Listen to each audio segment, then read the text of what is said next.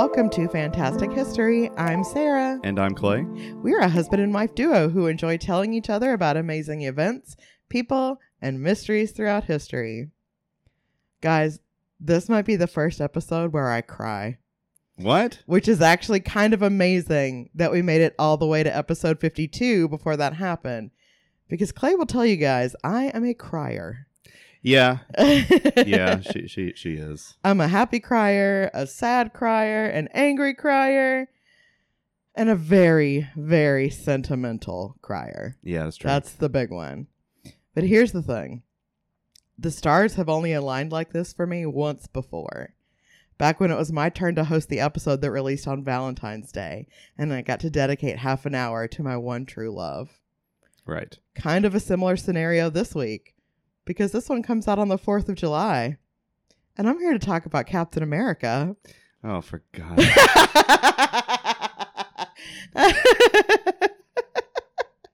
I'm sorry.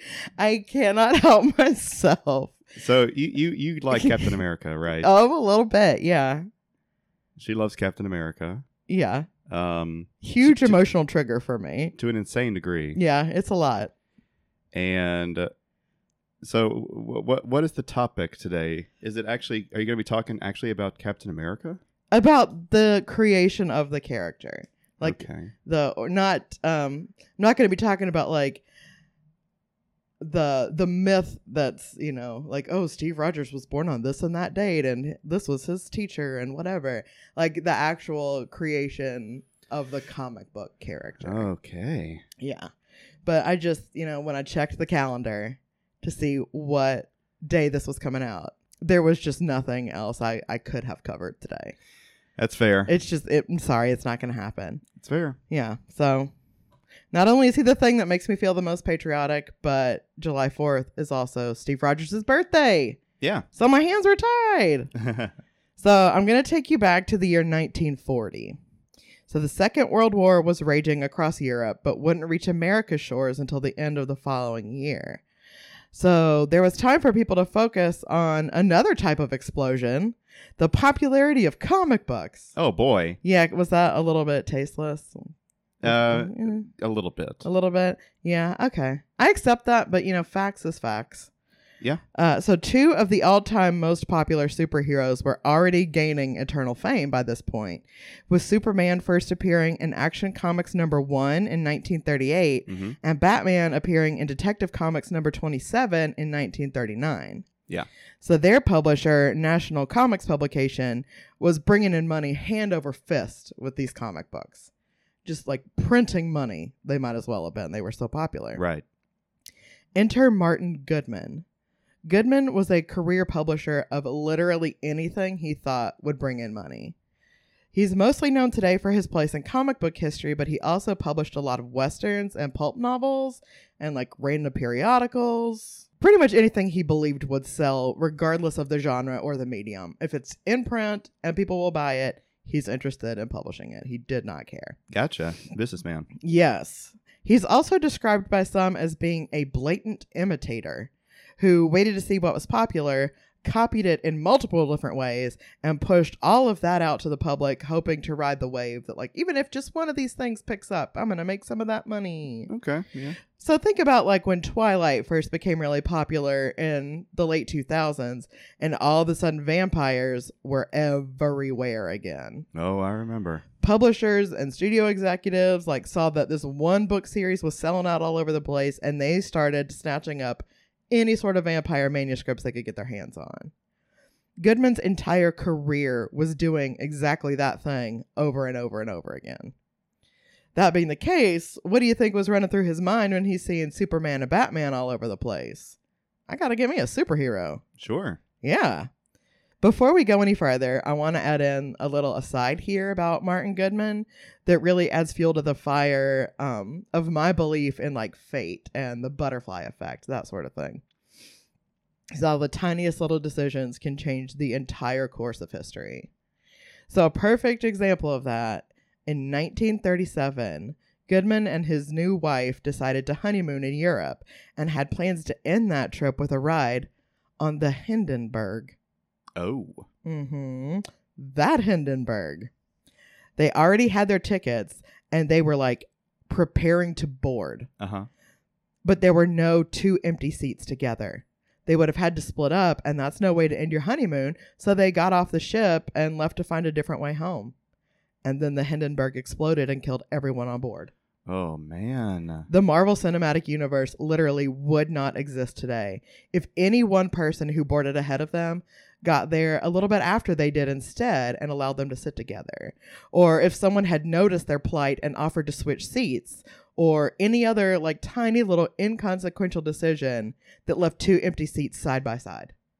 Yeah. None of the Marvel characters would exist. Marvel That's- comics would not exist. That's crazy. It's so bizarre. yeah. But thankfully, none of that happened. Martin Goodman survived the Hindenburg disaster, and a couple years later, he started a new publishing house called Timely Publications, which really is pretty funny when you think about how he's just grabbing up anything that's already popular. Like, what is timely? What's trending right now? So, once he started the new publishing house, he contracted with a comic book packager called Funnies Inc. and provided the materials necessary to publish a test comic called Marvel Comics Number One. Hmm. That first issue featured a couple of guys we still know today Submariner, who's also known as uh, Namor, and the Human Torch. Okay. Not bad for a first time out. Yeah. They weren't quite cutting it for Goodman, though, at least as far as sales figures were concerned. So he hired a pair of freelancers to develop a superhero who was, let's say, worthy. Oh. Thus, Joe Simon and Jack Kirby were brought on board. They'd worked together on many other successful comic books as artists and conceptualizers. Both men were talented in their own right, but the magic really happened when they worked together. So Goodman gave them free reign in the creation of their character, except to say that he wanted someone who was going to still play well with the public once America inevitably got involved in World War II, despite the US's stance at the time being like allied leaning, but still technically neutral. So, I mean, this is going to happen. Just make sure people are still going to want to buy it once it happens. With that in mind, Simon and Kirby actually started by deciding who the character's nemesis would be, and that was an easy one Adolf Hitler. Yeah. Hitler should always and forever be everyone's enemy. Cool, done. Check that off the to do list. now that we've got our enemy, we need our hero. I'm going to try not to cry. well, if we're wanting to really inspire Americans to rally behind this guy fighting Hitler, and our one guideline was that we wanted people to still be very, very invested in this character once the country goes to war, we should probably make him a soldier, right? Sure. And we should probably make it as clear as humanly possible that this is an American soldier, right? Even though Kirby was the illustrator, it was actually Simon who came up with the original design for a red, white, and blue suit and a red, white, and blue shield. He sketched it out and labeled his creation Super American. Oh. Lame. Yeah. So fucking lame. and there were already a bunch of other superheroes called Super something Yeah. because of Superman's popularity. Super American. Eh, uh, uh. So, after some understandably necessary discussions on the matter, they settled on the name Captain America. yeah. Simon and Kirby took their eight page proto comic to Goodman for approval, and Goodman basically lost his damn mind he saw so many dollar signs. He was like going full Scrooge McDuck in his mind, just like backstroking through kids' allowance money. and so at the end of 1940, a full year before the bombing of Pearl Harbor and America's involvement in World War II, Captain America number one hit the stands with a cover showing Captain America punching Hitler directly in the face and the crowd goes wild. They sure do. To quote from an article published by The Ohio State University, Captain America became an unofficial part of the war effort. His winged visage enlivened patriotic calls for children to collect scrap metal and buy war bonds. Fans could join the Sentinels of Liberty, whose card featured a saluting cap alongside a set of principles that pledged members to honor God, the Constitution, and their duties as citizens. Wow. Yeah. Interestingly, Simon would later state openly that he regretted Captain America's origin story as a scrawny weakling who volunteered to receive super soldier serum, something that was covered in that very first issue. He considered it the weakest part of the character overall and admitted that he and Kirby both gave it very little thought, Hmm. that they put down the first thing they could think of in a rush to get to the action. And that blew my mind. yeah. Um, and it hurt my feelings a little bit because that is so fundamental to the character. Do you think it's so important to us because like we've been through so many iterations of superheroes and we've been through the golden age, silver age, been through so much. So having a a hero with an origin that is humble is is more appealing uh when in contrast with like, you know, the the well, I guess the ones that have sort of survived are Batman. the are the ones with humble origins. Even Superman grew up on a little farm. Batman did not. Batman yeah, Batman did not. Batman had not necessarily a a humble um life, But- tragic past. tragic, but his parents were murdered for being rich. Yeah, basically. So Yeah. eh, I don't know. Very different from like I am a superhuman who is going to save the world just because I'm a big strong guy. Right. Well, and that's kind of a lot of what was going around at the time, and even like in the original Superman comics. First of all, his name was not Clark Kent; it was something like Bill Dunn. The very in the very like the first few Superman comics, his name was Bill Dunn, Hilarious. and he was a villain. Really? Superman. He was um Oh, wait. It was like somebody who was like experiencing homelessness and he was given these like superhuman powers somehow and he used them to do like crimes, okay.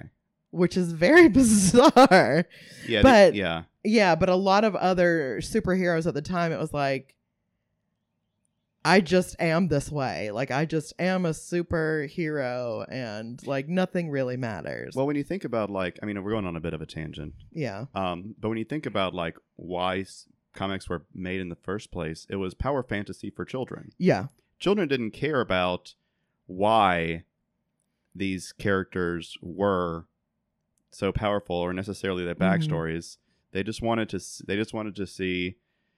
They just wanted to see heroes beating up bad guys so Right. that they could pretend to be the heroes who beat up bad guys. Which is so funny because like that's kind of the same thing Simon and Kirby wanted. They're like, I just want to gloss over this backstory and get to the action. yeah, But what makes Captain America so unique is the backstory. And I think the the fact that he resonated with so many people at that time.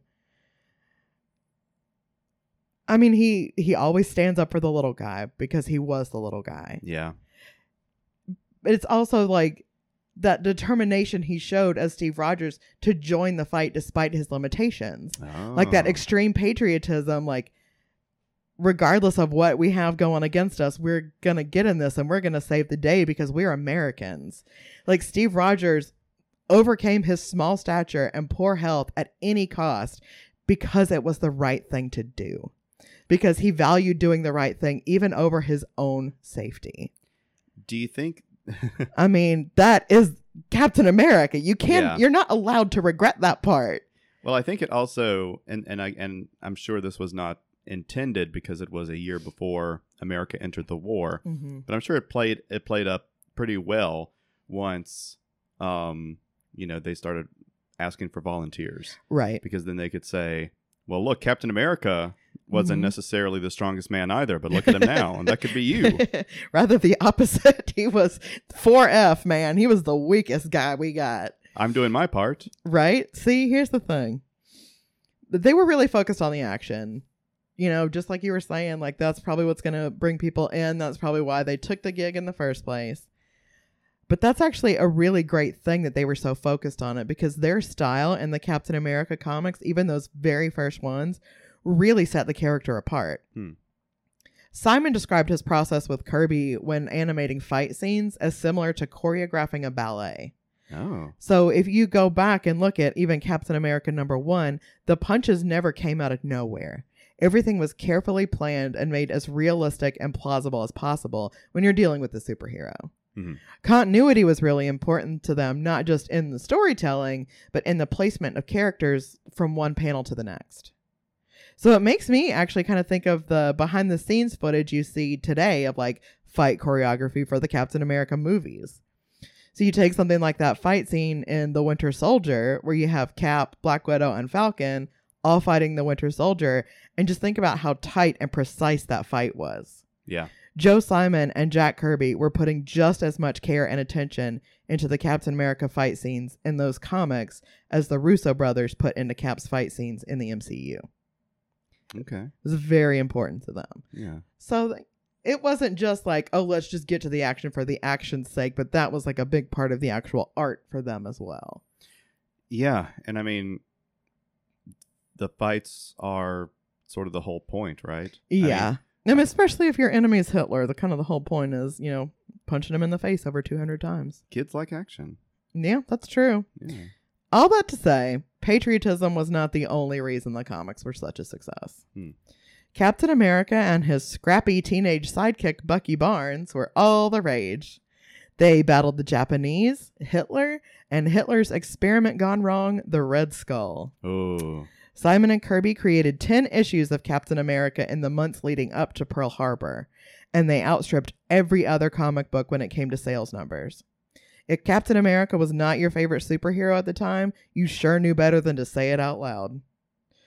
It was downright un American to prefer anybody else for any reason, and especially when you consider that Cap's contemporaries, Superman and Batman, completely stayed out of the war.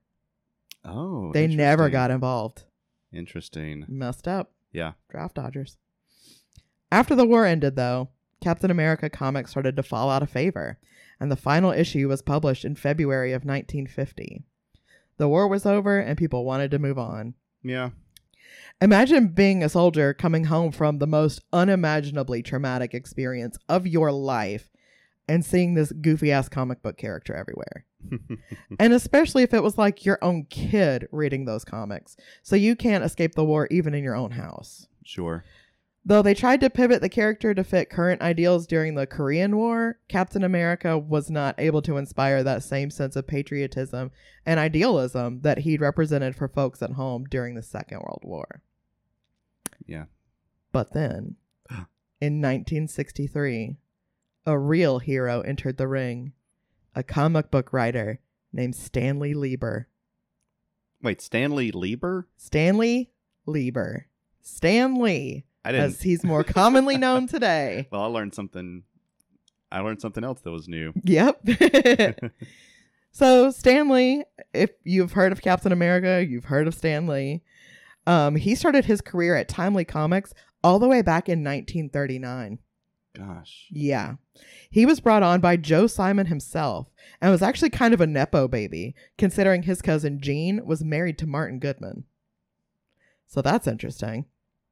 Stan's first job at Timely Comics was as the person who refilled the artist inkwells as they were creating the comics. Okay.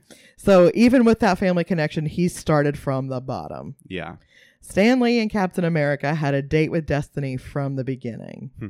Not only was he brought on by one of the co creators of the Star Spangled Man with a Plan, but Stan's first comic credit came in 1941 when he was allowed to fill in the lettering on the cover of Captain America number 4, which said, Captain America foils the traitor's revenge.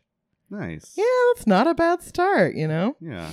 He continued writing Captain America comics, being given more and more responsibility until he left the, to join the army himself the following year. Mm.